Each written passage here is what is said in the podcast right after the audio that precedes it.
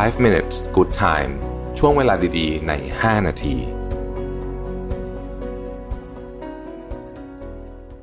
สวัสดีครับ 5 minutes นะครับ เอาบทความจากนิคาโซดีมาชื่อว่า eight things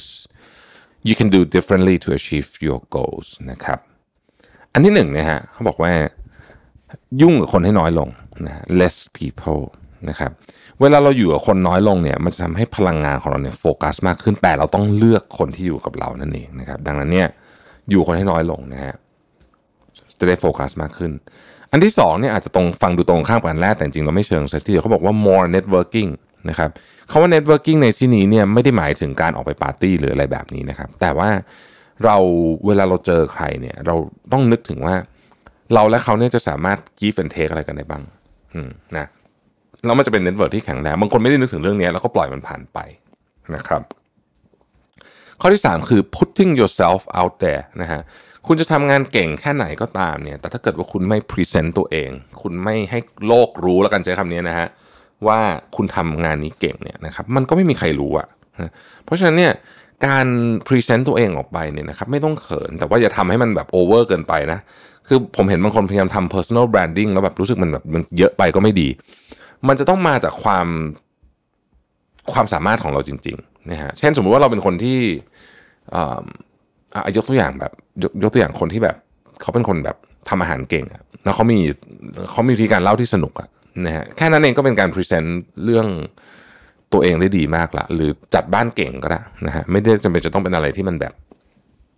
ซับซ้อนนะครับ อันที่สี่คือ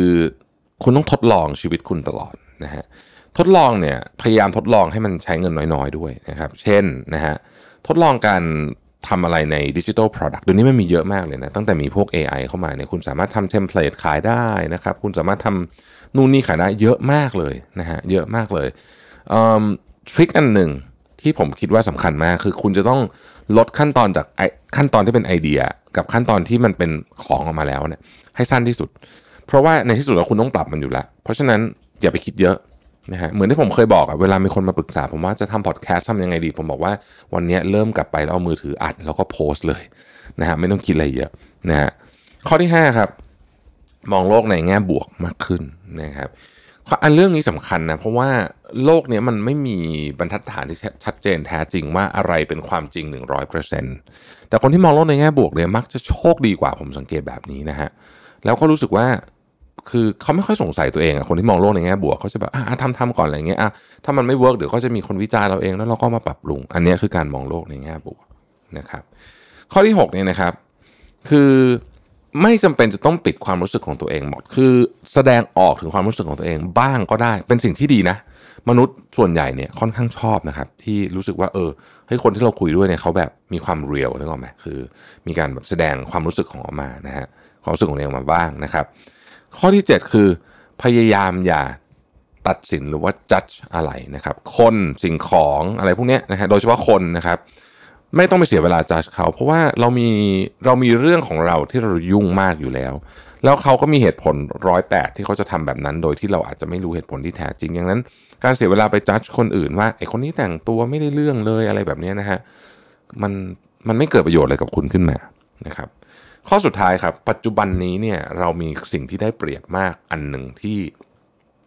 คนสมัยก่อนไม่มีนะฮะสมัยก่อนนี้เอายุคผมโตขึ้นมาเนี่ยไม่มีคือคอร์สออนไลน์คอร์สออนไลน์นี่ถือว่าเป็นทางลัดอันยอดเยี่ยมมากนะเพราะว่าบางทีคุณเรียนแค่ 3 ชั่วโมงเนี่ยคุณสามารถเข้าใจเรื่องพื้นฐานบางอย่างได้แบบที่สมัยก่อนเนี่ยต้องอ่านหนังสือเป็นตั้งๆอะนะฮะแล้วก็